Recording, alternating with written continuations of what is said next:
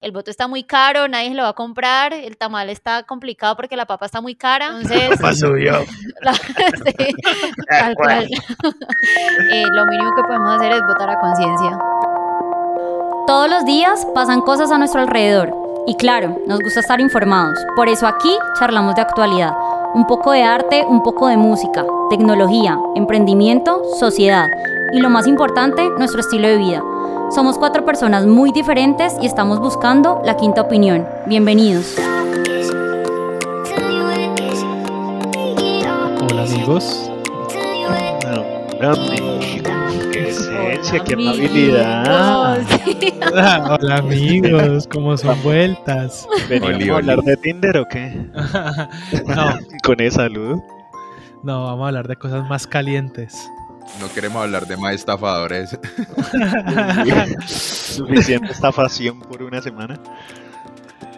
Eh, ¿Alguna vez han escuchado a algún amigo que diga que quiere ser político?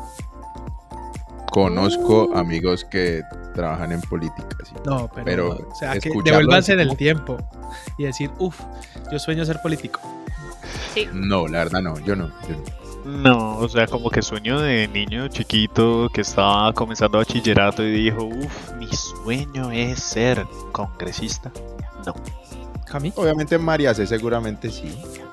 No, sí, pues de hecho yo estoy de ciencia política, entonces muchos de mis compañeros tenían ese, ese sueño o esa aspiración de convertirse en políticos. Ya cuando estudiaron, estudiaron la carrera, varios desistieron de esa aspiración. ¿Sí? ¿Su libro de antes de dormir era la sí. constitución?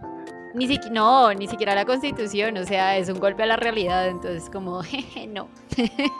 les pregunto porque cuando estaba en la época de la U, escuché muchas personas diciendo, yo quiero ser político porque es la única forma que voy a hacer plata y voy a salir adelante, hablo comillas, pues. Uy, qué feo.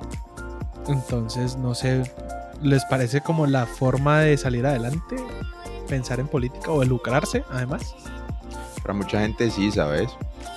Obviamente, pues mi filosofía es como tener buenos contactos para poder trabajar. Siempre ha sido así. Pero pues nunca lo he visto desde el lado de tener contacto político. Lógicamente, tener un buen contacto político o estar involucrado te permite obviamente acceder a distintos contratos, a distintas formas de generar dinero, que pues trabajando con el lomo te puedes tardar más. Eh, para mí es un insulto, diría, a toda la historia política. Eh, la política debería ser un servicio a, a la comunidad, no una forma de lucrarse, no una forma de intervenir, no una forma de desviar y privilegiarse de alguna manera. Eh, entonces sí, no, no me, no me gusta escuchar a alguien decir como que esa es mi carrera y mi forma de salir adelante como significando eso, que con eso va a ser plata, me parece muy mal. La esperada de por el público. Que hable la politóloga. Obviamente no estoy de acuerdo, digamos que es precisamente cuando estudié la carrera, como que te das cuenta de que ser político conlleva una responsabilidad y un compromiso, y más que esas dos cosas, incluso es una vocación. Entonces, está muy bien que vos encontres tu vocación en donde puedas tener tus recursos, pero no me parece honesto y me parece totalmente de acuerdo con, con Pipe como deplorable que eh, vendas una vocación para enriquecerte. Sí, no, yo estoy como de acuerdo con, con todos un poquito. Realmente quería sacar el tema, era porque estamos en año de elecciones, entonces es un año donde hay que estar con ojos de lince para ver el mundial. Literal. hay, que estar en la, Ricardo Jorge. hay que estar en la jugada. Entonces, Ricardo Jorge, nos robaron las elecciones. sí, puede pasar. Entonces, eh, pues yo les quería contar algo que hablando con un familiar muy erudito, por así decirlo, que le gusta mucho leer, le gusta mucho eh, estar como eh, dateado, me contaba que en los años 60, 70 los concejales, el parlamento, los senadores, los alcaldes, todos eran honorables eh, y su cargo. Y, y, eran honorables porque primero no percibían salario y segundo era totalmente por vocación, o sea, ellos asumían ese rol para servir a la, a, la comunidad, para administrar por, por vocación total. Entonces, no sé por qué pasó ahora a ser esto deplorable para, para muchos, no sé, si yo les digo qué piensan de, de, de, un político, muy seguramente no van a tener un solo adjetivo bueno. Pues. No, pues obviamente es muy, es muy pesado porque primero pues yo no sabía ese dato, o sea, cagada saber eso y, y, pensar que hoy en día es todo lo contrario y que lo que vos decís, o sea, uno, cuando uno refiere a alguien de tema político es horrible. Me pasó una anécdota hace unos años que estaba en una finca de unos amigos familiares muy bonita, muy chévere en el llano. Y yo no sabía que ellos trabajaban con política y que estaban haciendo política y, y estaban hablando como de esos temas y me preguntan, dice que Iván, ¿usted qué opina de la política? Y yo es que no, esa rata y no sé qué. Y papá es que pilas. Yo es que el Prudencia llamando a Iván, por favor. por favor. Y fue muy chistoso, pero obviamente pues uno se da cuenta que, que esas personas los beneficios que sacan son muchos y obviamente nosotros estamos manejados por como por conglomerados o familias que han manejado la política por años. Así es. Entonces, pues yo no sé si no les surge la duda de por qué, por qué pasa esto. O sea, porque es una carrera que está desprestigiada. Yo creo que la pregunta hacia Cami que nos pueda contar de pronto algo de historia, algo de, de, de, marcarnos por en qué momento hubo esa brecha, o sea, en qué momento los políticos dejaron de ser honorables o a ser los hijos de sus madres.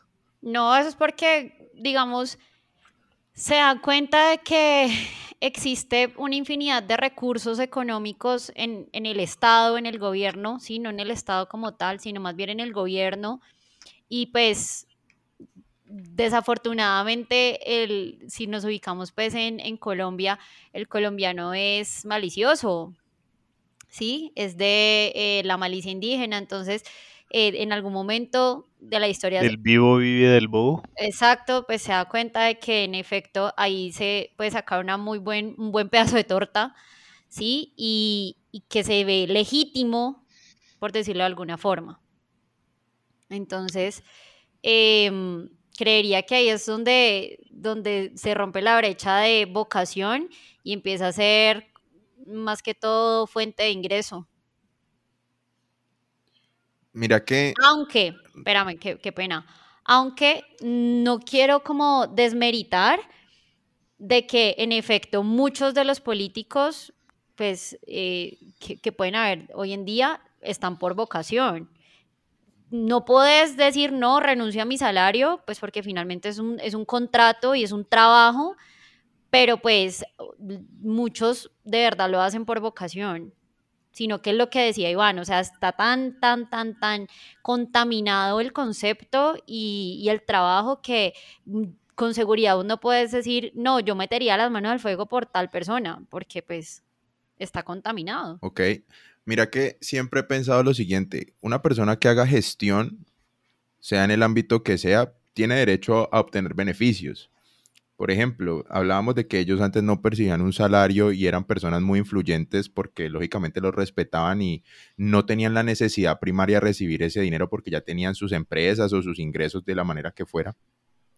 Pero también el que, el que hace cosas que los demás no hacen tiene que tener beneficios. O sea, no me parece como, como caerles tanto encima muchas veces por decirle, no, es que no deberían cobrar, sino que más bien no deberían robar, pues porque al fin y al cabo, si vos estás sacando tu tiempo, estás aportando para un bien común donde nadie más puede aportar, no está calificado o, o, no, o no tiene las ganas de hacerlo, pues al final y al cabo el que saca el tiempo para hacer algo debería bonificarse. ¿Qué pasa? Aquí se les fue la mano ya y obviamente entró la narcopolítica y ya las finanzas fueron muy diferentes y pues, la los monopolios. O sea, vos Exacto. estás de acuerdo con que los políticos tengan un salario, pero no de que utilicen su posición para sacar tajada de todo lo que pasa sí, por sus manos. de pronto reestructurar el tema de los salarios sí sería re bien, lógicamente, porque esa gente gana mucha plata, el, el Estado les paga todo a muchos y muchas veces usan los recursos para, para muchos temas. Hace poco hubo un escándalo porque en una cuenta pues como de, de algo público salió es que unos AirPods. Y esos manes ganan un resto de plata y por qué no te compras tus propios AirPods, ¿sí me entendés? O sea, como que, que carajos. Y aparte de eso, pues también el que maneja los contratos, pues infla los precios. Entonces como que ya, ya va muy, ya, ya tiene mucho avance, ya tiene mucho manejo corrupto pero pues si fuera bien, o sea, si, si recibieran por mí, pueden ganar, ganar un salario y ganar bien. O sea, el que trabaja tiene que ganar. O sea, porque mucha gente también no trabaja y espera ganar. Y eso sí, eso sí me parece re mal. Mira que yo no estoy en desacuerdo con que ganen tanta plata. Al final, pues son una figura pública, empezando por ahí, entonces están más expuestos a todo. O sea, al final vivimos en un país de opiniones súper polarizadas, entonces vos porque tengas una idea u otra, fácilmente te mandan a peluquear. Entonces, o sea, que tengan seguridad, que tengan todo, yo no, estoy cero en desacuerdo.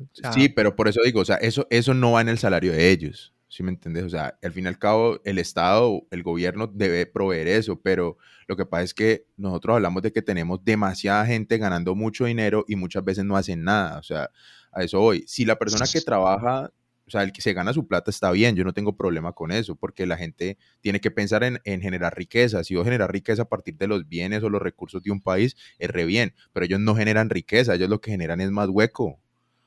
Entonces ahí es donde alguien tiene que tocarse, ¿sí me entendés? Y al final siempre somos nosotros, los ciudadanos, los que terminamos pagando por todas las cagadas que hacen. Y las cagadas son para lucrarse más ellos a mí ahí me surge la pregunta como entonces, o sea, ¿quiénes deberían ocupar estas posiciones? Claro. Pues mira, yo creo que sí tiene que ser una persona que esté calificada. O sea, algo que, que yo estoy súper en desacuerdo es que, no sé, sos un cantante, entonces mueves mucha gente y ya, volvete político. No, cero. Y re mal, eso es re mal. O sea, sos deportista y... Ah, sí, porque sos deportista, entonces ahorita vas a ser político. Sí, conocemos varios que han, que han intentado hacer carrera política porque han sido exitosos en sus deportes. No les quita mérito haber hecho lo que hicieron, pero una cosa es ser influyente y otra cosa es ser administrador de los bienes públicos. Son cosas muy distintas. Es un buen detalle, pero ahí sí, pues puedo meter una cucharada de... No me parece mal que alguien con un background o con un sí, con una historial, una hoja de vida no política, se meta en política siempre y cuando tenga pues otros requisitos de saber administrar o demuestre que ha hecho un complemento. O sea, no está mal para mí que un ministro de deportes sea un ex deportista que se metió en administración y dijo, bueno, voy a traer toda la experiencia que yo ya tuve como persona que le tocó ir a vender tamales en la calle para pagarse su viaje a representar a Colombia porque el Ministerio de Deporte no le dio nada.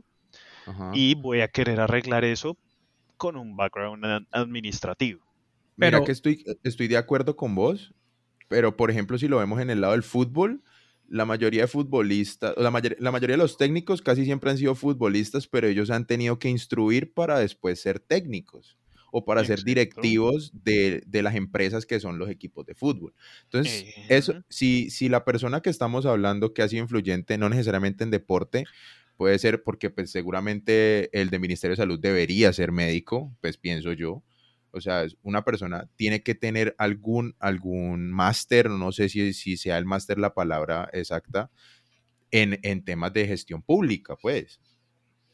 Digamos ahí, antes de que, de que digas algo, yo creo que estamos confundiendo entre los políticos y los que tienen cargos públicos. O sea, sí, un, ministro de educación, pues que, que, sea un educador, que tenga eh, conocimientos referentes a eso, pero estamos hablando de la gente que hace las leyes, de la gente que, hace los, las, leyes nacionales e internacionales, o sea, Senado, Congreso, alcaldías, presidencia.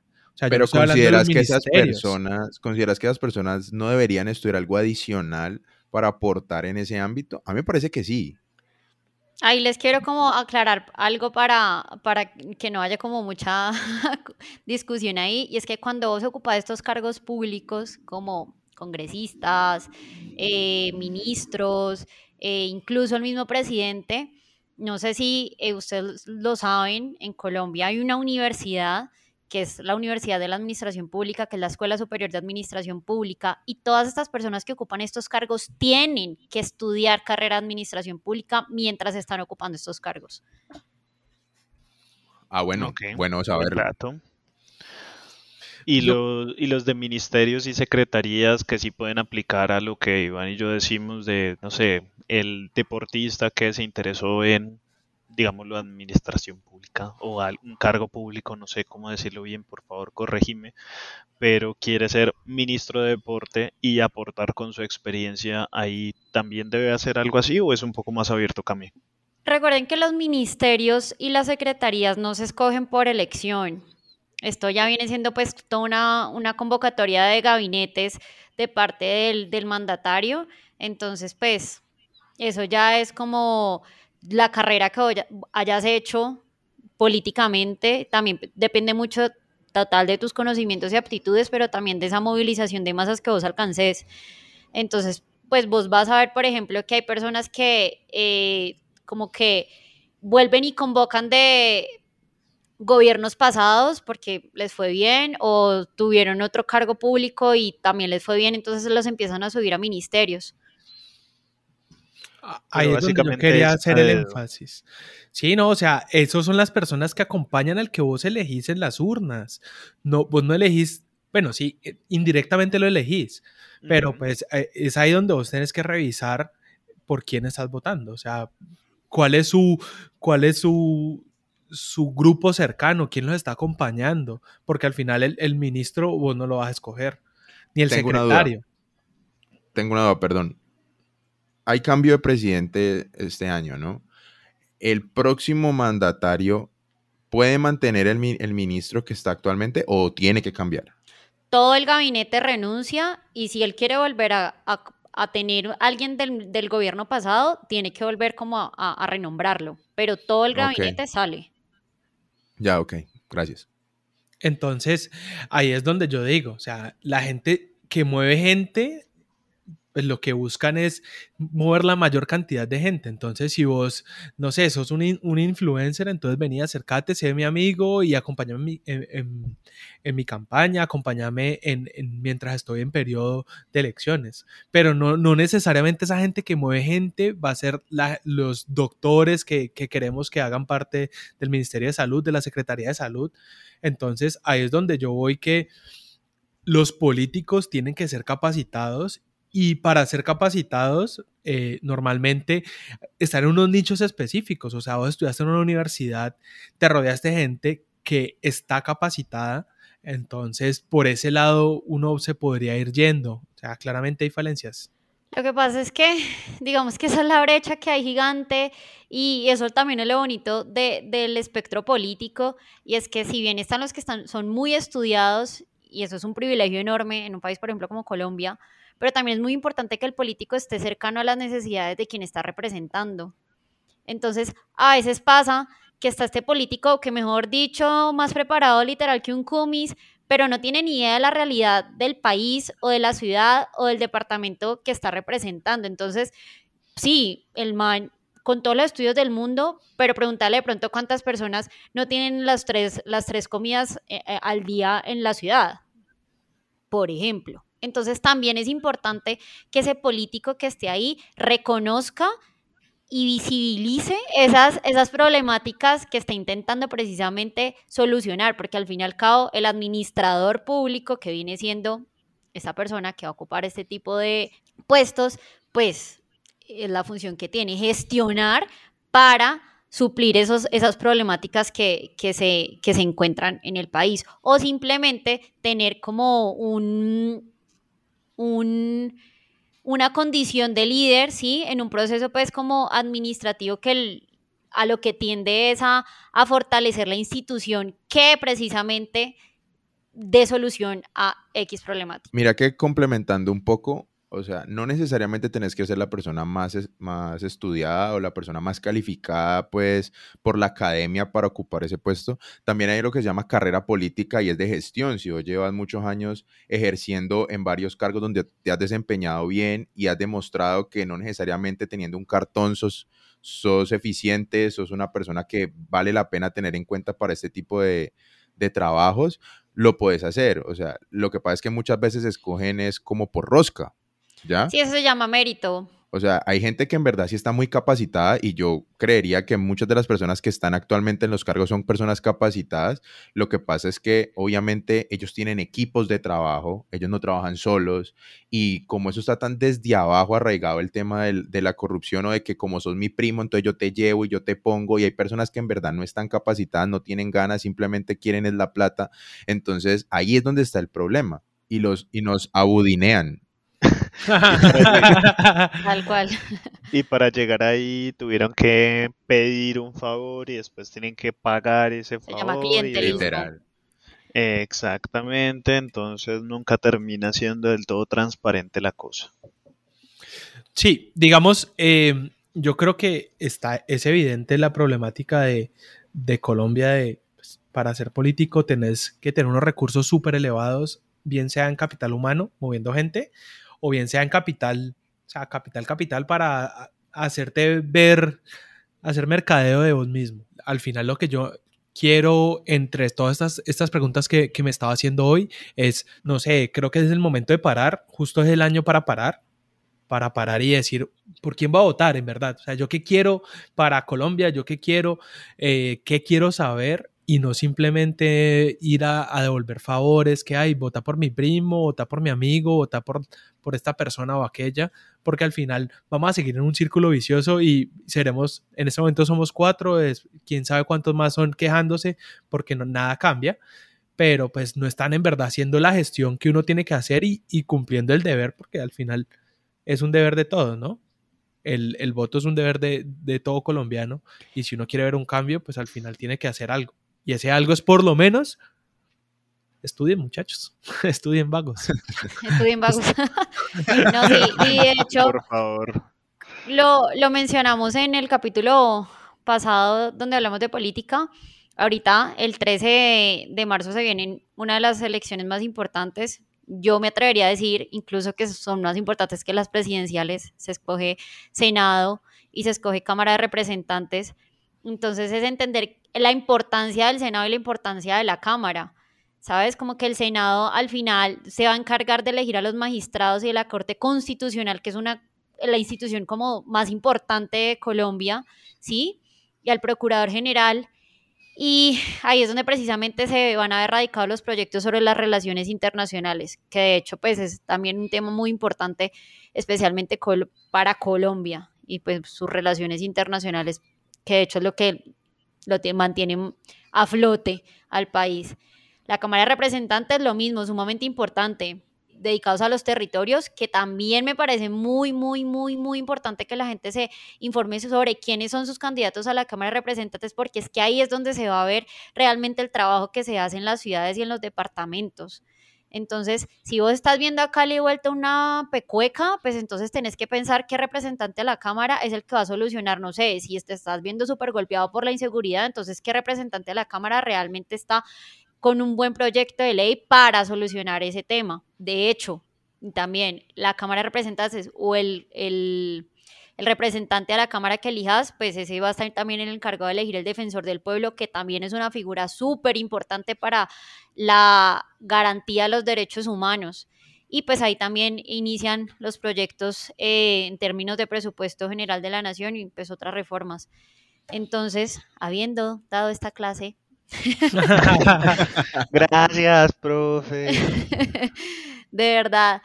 Eh, me harían muy feliz a mí y al resto de la quinta, de verdad que se informen eh, al menos de una manera mínima y que sea un voto a, a, conciencia. Ya el voto está muy caro, nadie se lo va a comprar, el tamal está complicado porque la papa está muy cara. Entonces. La papa subió. La, sí, tal cual. la papa subió, el tamal está caro, así que eh, lo mínimo que podemos hacer es votar a conciencia. De acuerdo, completamente de acuerdo. Mis dos centavos ahí extra es de hecho, Cami, corregime si estoy diciendo una burrada, pero si mal no recuerdo, es un texto de Max Weber, lo recuerdo en la universidad y hablaba de, de hecho de política por vocación y hablaba de dos tipos de personas porque quien hace política, dice el texto, aspira a un poder y el poder se puede utilizar de dos formas, una de fines idealistas o una de fines egoístas. Entonces, revisen a las personas que ustedes deciden apoyar, qué tipo de fines quieren tener. Esperemos sean algo más idealistas, algo más hacia todo el servicio público que debería ser la política y no hacia un fin egoísta de enriquecerse o colaborarle a sus amigos con pinches. Eh, Uy, se bebe, pero también se lee, ¿no? sí, ah, claro. Y también se bebe mientras se lee. Mira que en este momento tan trascendental hemos pasado por, por, como por una ola de, una racha, diría yo, como muy pesimista para nuestro país y para nuestra ciudad puntualmente Cali, donde en verdad vemos algo pues, que hay que mejorar bastante. Muchas veces cuando uno ve algo tan mal, uno cree que ya, ya se acabó, realmente cuando uno ve algo que esté muy mal, es un momento como para poderlo mejorar, ¿no? O sea, como que hay mucha oportunidad para, para mejorar las cosas y parte de eso es hacernos partícipes del tema político. Yo era muy escéptico y era como muy aparte y me comprometí un poco más en informarme y creo que esta va a ser la primera vez que voy a votar a conciencia. Me gustaría invitarlos al resto si son como fui. gracias, gracias. Marquen el tarjetón. No, eh. Iván Gómez. no, mentira. Pero sí los invito como que en verdad nos preocupemos más porque aquí es donde pues queremos seguir. Yo quiero seguir acá, quiero seguir construyendo y creo que es un país de muchas oportunidades donde muchos vemos que todo se está acabando. Creo que hay mucho, mucho fruto que sacar. Bueno, eh, para cerrar, tres cosas. La primera, no traguen entero. O sea, el, lo que ven es mercadeo. O sea, lo que ven de propaganda es puro mercadeo. Tómense el tiempo de, buscar la hoja de vida, de leer qué ha hecho, qué cargos ha ocupado. Eh, lo segundo es, acuérdense que Senado y Cámara eh, son importantes y son incluso más importantes que el presidente porque son los que evitan que el presidente no haga burradas. Así es. puede querer volver el país como como quieran, puede tener, querer una guerra, pero al final no, lo que decide y lo que pone las, leyes no es él. Hay otros, otros organismos y los, los invito a que escuchen el capítulo del gol que nos meten cada cuatro años, que él explicaba muy bien eso. Y por último, eh, voten a conciencia, como dice Iván. Al final, nosotros pusimos nuestros requerimientos, lo que nos gustaría que pasara, que les gustaría que pase a ustedes. Yo voy a embalar a la quinta y les voy a prometer que vamos a en un post o ya sean historias, no, yo creo que mejor en un post, vamos a explicar de manera sintética. de manera sintética. Palabras más, palabras, palabras más, palabras menos. O no, más bien como de una forma más dinámica, bueno, no sé. Ya eso lo hará Iván. eso lo hará Iván. La forma en la que se tiene que votar, porque te van a pasar tres tarjetones, seguramente te vas a confundir, no vas a entender muy bien qué hay que hacer, así que promesa de la quinta, vamos a sacarles un post de cómo deben votar para que haya forma de, de, de chanchullo por allá, saquen el celular, cómo es que es y, voten bien pues. voten bien y nos vemos en el próximo capítulo. Chao amigos. Chao. Hasta aquí llegamos nosotros y comenzamos la búsqueda de la quinta opinión que esperamos sean ustedes. Escríbanosla por redes sociales como arroba la quinta opinión y nos escuchamos en la próxima.